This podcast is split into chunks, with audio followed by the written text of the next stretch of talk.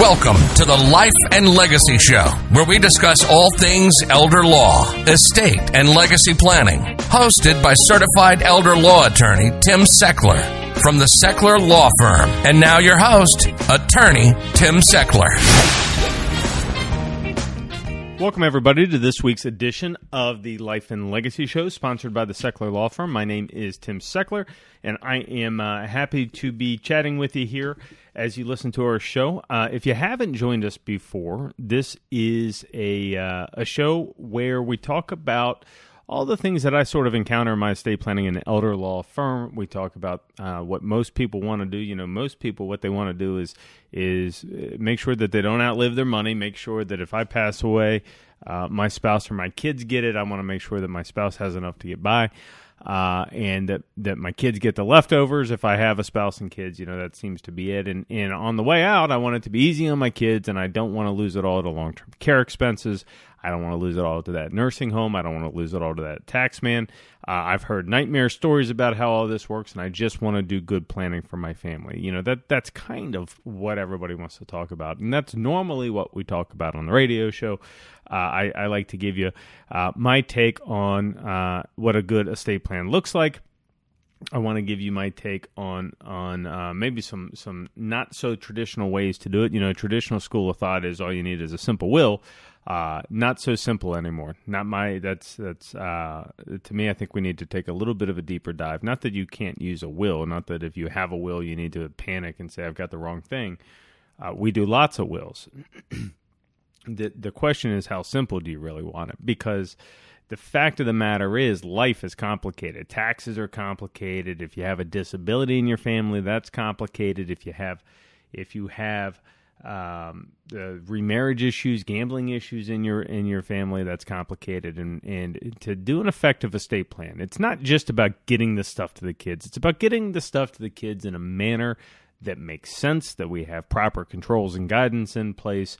Uh, that uh, that we're not going to lose the money to the kids, divorces and lawsuits, etc. But that's not actually what we're talking about today. If you want to learn more about all those things, you should come to one of our live workshops. We're doing them in um, in the uh, Cranberry area. We're also uh, looking to get some on the calendar in uh, in uh, different communities. We've had uh, requests to come to different parts of the cities to do our workshop, and we're looking at getting some of those on the calendar. Or you can attend one of our virtual uh, workshops. All of this you can find out about at sechlerlawfirm.com, S E C H L E R lawfirm.com. Uh, if you go to the workshops tab, you're going to find links to uh, RSVP for one of the workshops. You'll even find uh, some links to uh, pre recorded workshops that we've done uh, for different folks. Um, so, in the law firm, we really uh, do three types of cases. We do wills and trusts. We do power, powers of attorney documents. So, that's all our estate planning business. We do post death administration, and we do what we call nursing home crisis planning. If you've got a loved one in a nursing home or on their way there, we help you figure out how not to lose your house and the money in the process. Uh, and uh, we're an education first lib- uh, law firm. So most of the time, depending on uh, exactly the situation, if you have a problem going on, give us a call. We're going to offer you a free consultation. If we're not the right people to help you, uh, which often we are, I'll get you to the right people to help you uh, with these types of situations. Here's what I want to talk about today, though. I want to talk about something that I don't think we've ever talked about on the radio show, and that is end of life decision making. All right, so so I I am uh, have a bias toward talking about the money. I have a bias toward uh, talking about control and access and who's making the decisions on the money. Uh, but there's an important part of the estate planning process that I think uh, is not always been done well. I've recently had a change in how I think about this stuff uh, due to a uh, some situations I've been involved in with sick people.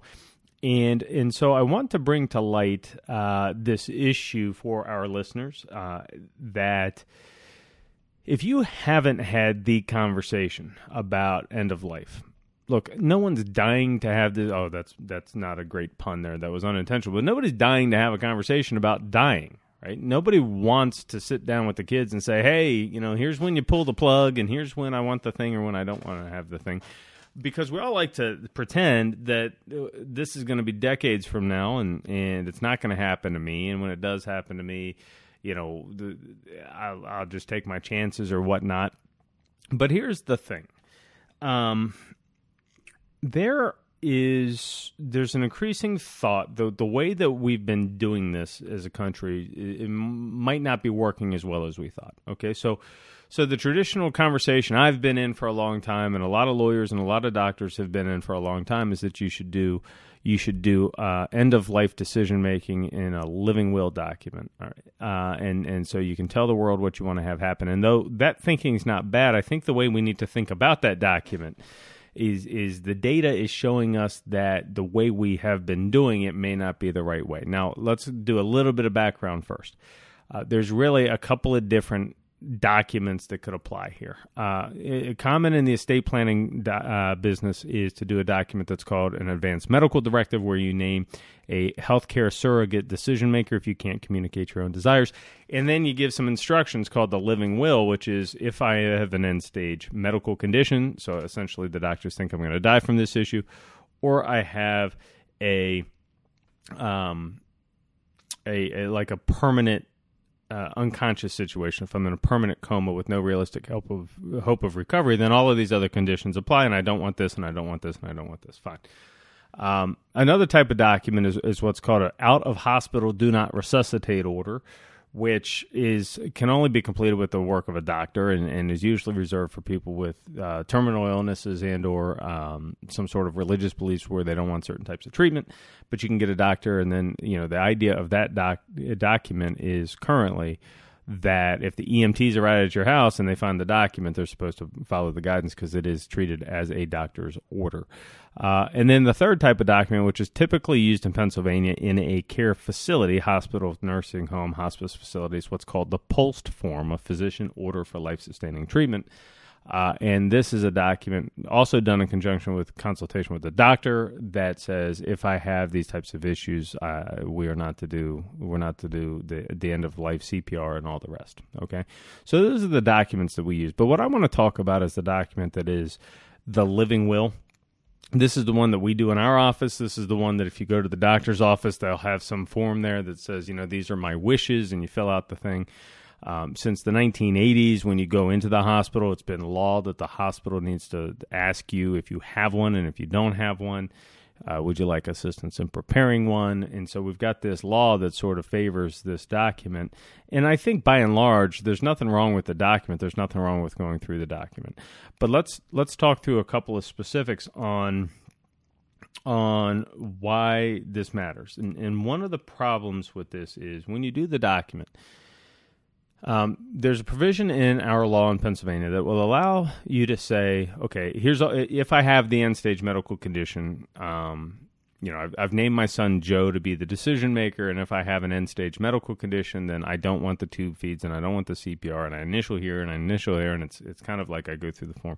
And at the end of the form, it can have a question that says, "My agent shall follow these instructions," or my agent may use these instructions as guidance, but can override my desires. Now, in America, we are, tend to be proud, autonomous folks, right? So a lot of people want to answer this question as no, I'll do it. I, I would say the majority of my clients over the years say shall. They say my my kids shall, and I think the thinking there is, look, these are difficult conversations. These are difficult decisions. If I if I'm at the end of my life and I say that my agent shall uh, not do the tube feed or shall not uh, say CPR, and then then my agent is essentially just following my instructions communicating them to the doctor and doesn't have to wear a whole bunch of guilt about making the decisions. I don't want to put that on my kids shoulders etc um, okay but the question is if we make these these determinations mandatory which i i've I've I've learned a lot about this through some personal experience in the last year with with own, my own sick uh, uh, father who had COVID and was super sick, and he had uh, uh, an end of life document that said he didn't want this type of thing or that type of thing, and then uh, it was it was sort of a shall document, and then um, and then in completing the form, he really had not contemplated COVID. None of us had, right? So, so your thoughts on whether you want respiratory treatment and you want a ventilator with COVID may differ than how you were thinking about this before. And I, I just I use that as an example of sometimes the medicine changes, uh, sometimes the conditions change, and sometimes you know that it's not a perfect solution to just say shall. Um, another thing that has kind of occurred and why living wills can fail is okay. So since the 1980s, we've had the obligation at hospitals to ask you when you go in for the surgery or whatnot, have you done one? Uh, and let's say the answer is yes, or let's say they help you with one and you do one at that point in time. Well, there was a study done not too long ago, in the last couple of years, by a bunch of medical students who went out and actually uh, got permission to do this study, and they found they found out that by the time the person had passed away or had been discharged from the hospital, only 12% of the time did the living will actually make it into the medical record.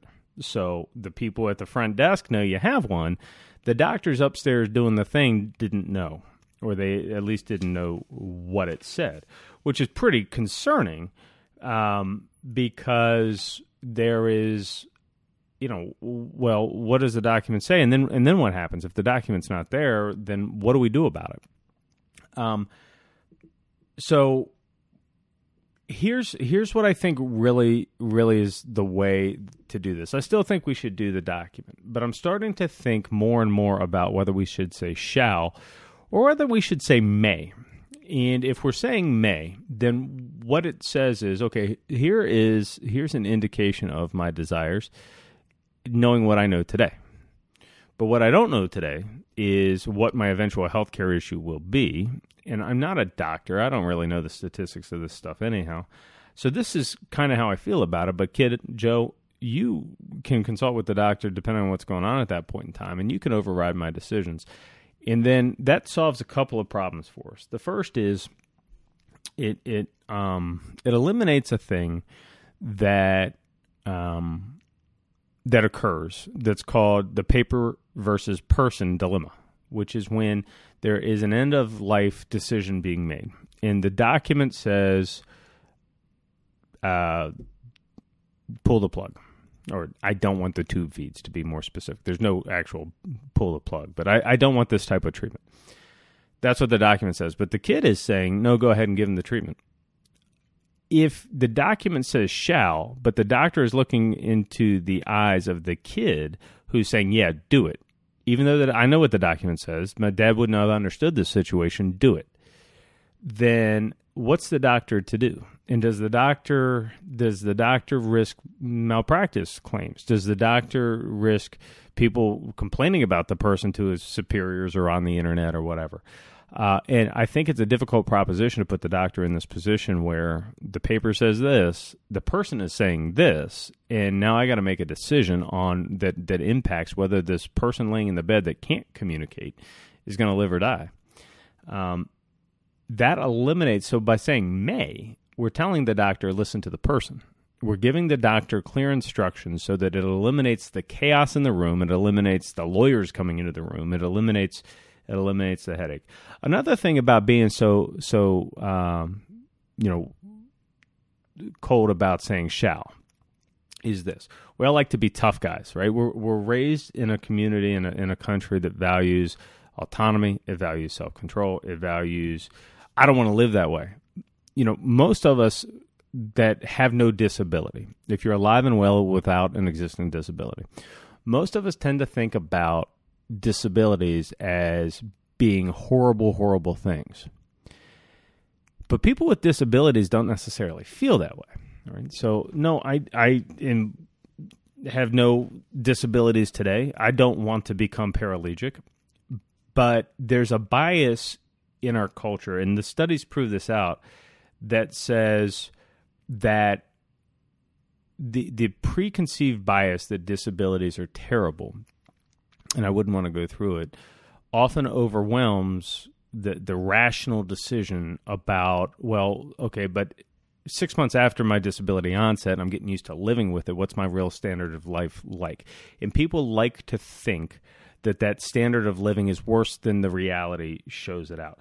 Um, there are people. There's been studies over the years that say some people say that it, being incontinent is seventy percent worse than death. Seventy percent of the people rather say that being incontinent would be worse than death.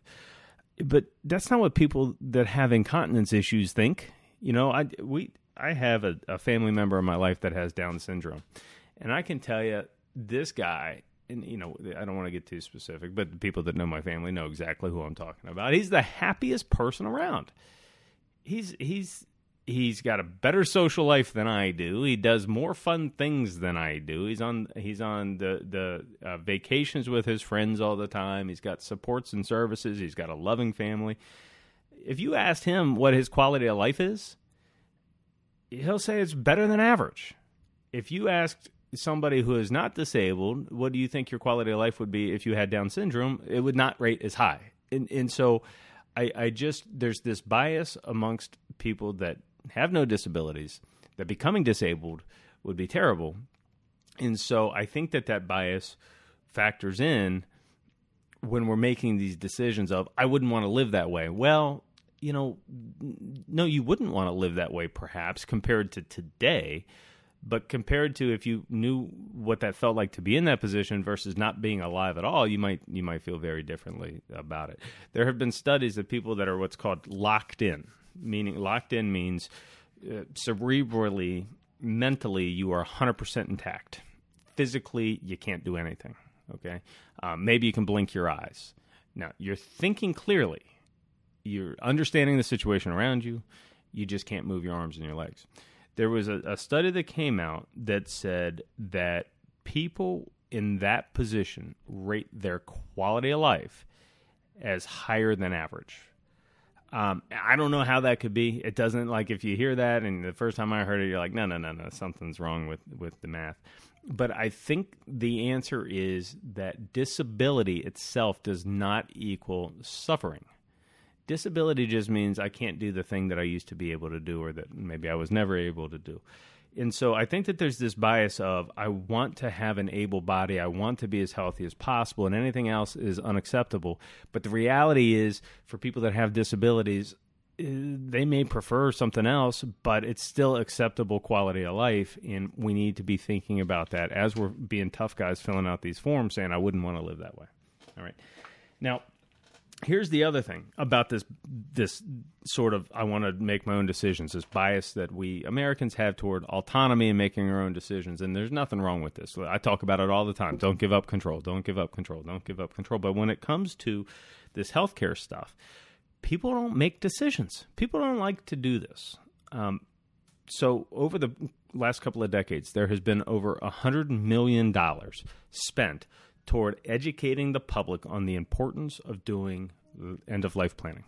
Doing the living will, talking to your doctor, getting the lawyer to draw it up. A $100 million in public advocacy trying to get people to do this. And yet, and, and people know that you can do it. There's nobody listening to this radio show that's not familiar with the concept of the living will, but fewer than one third of adult Americans have ever done it. So if if we all know that we can do it, and they've been telling us through all this advertising that we should do it, then why aren't people doing it? And the answer is that if you asked me today, if you asked me, would I want a tube feed? The only answer is it depends.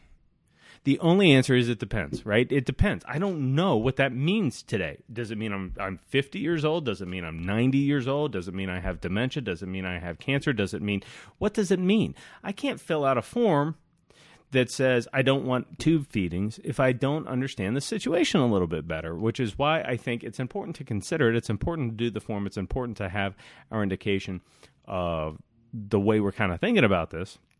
But if we if we can select that may box saying my agent may do this or do that, and these are these decisions I've made here are only guidance, then what we're saying is we trust that the person that we're naming to be our surrogate decision maker is a person with rational judgment that can make the decision based on what they see going on at that situation after consultation with the doctors and getting educated on what the healthcare issue is then then they can make they can make the decision uh, and so I really feel like it's important to do this. So, so what is the best way to do it? The best way to do it is this, I think. I think we still need to do the form.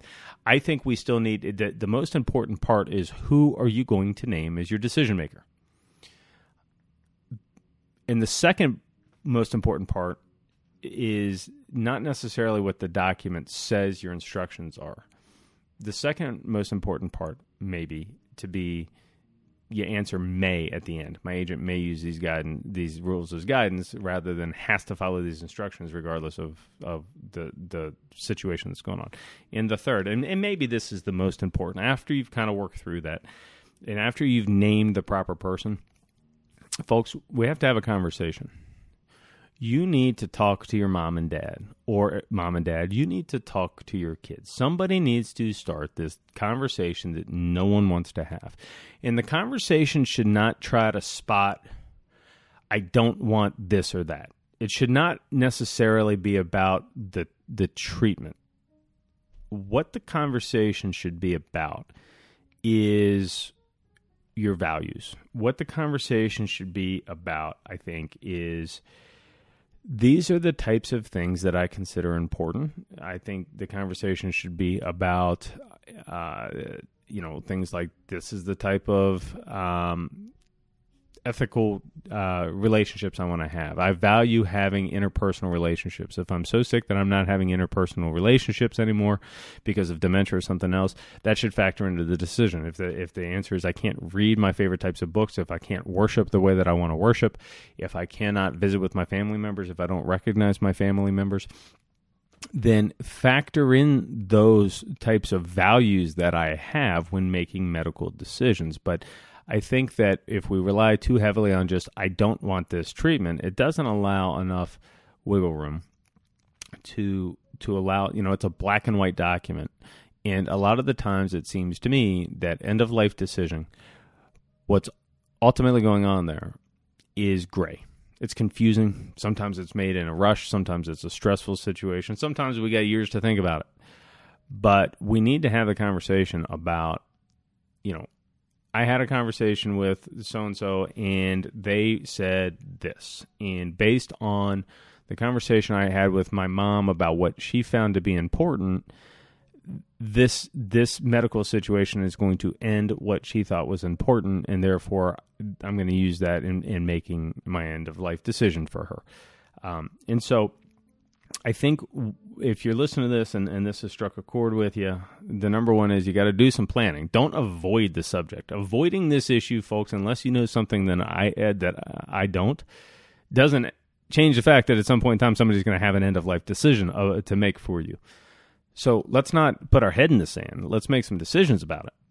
But let's think through it and have a conversation with the person and then and then I think the idea is to trust that person to consult with the medical providers and to make the decisions based on the conversation we had rather than locking them into some decision that today we don't necessarily know. All right, so there you go. Now, this show has all been about sort of my ideas around end of life planning, advanced care planning. If I had this, then I would want that. Um, and I, I hope that you learned something. I hope that maybe you're rethinking the way that you have structured your documents. Maybe you're rethinking the way that you, um, maybe you're just thinking, oh, man, yeah, this guy, I need to go do something. Um, if you want more information about estate planning generally, end of life care planning, then I would in, encourage you to engage us in a conversation. Um, the easiest way to do that, the least pressure way to do that, is to come to one of our workshops. We do them all the time. They're free. You come in, you get your coffee or your water and your cookie, and um, you can have a conversation uh, with us. We're going to teach you all about wills and trusts and powers of attorney. We're going to teach you all about um, using trust to protect long term care, uh, to protect assets from long term care. We're going to talk about protecting your kids from um, from their potential future divorces and all, all the things that I said at the outset of the show that all of my clients seem to think is important. We're going to teach you how to deal with those issues. Uh, but as part of this whole process, we also need to be talking about this healthcare decision making piece, which I hope you learned something about today. So, more information, go to sechlerlawfirm.com. That's S E C H L E R lawfirm.com and you'll find tons of information. Now, one quick announcement for you. This is exciting, exciting. We've been working on it for a long time. We are moving our office this week. So if you call the office this week, uh, I apologize in advance for maybe uh, a little bit slower than average return calls uh, times, but I, I think my team will actually be very much on top of it. But we're moving our entire operation this coming week, uh, and our, we're moving from uh, Mars to Cranberry Township. We are going to be right off the interstate exit of 79 if you if you're coming in, or off the Turnpike if you're coming into the Cranberry that way. Uh, you could throw a football and hit my office from uh, from the interstate exit. But we're super excited. We're doubling our space. We got new people starting. Uh, the law firm is is growing and doing amazing things for people. I couldn't be more blessed. And I couldn't be more happy. And so I hope you will join us uh, at an open house that we're having on.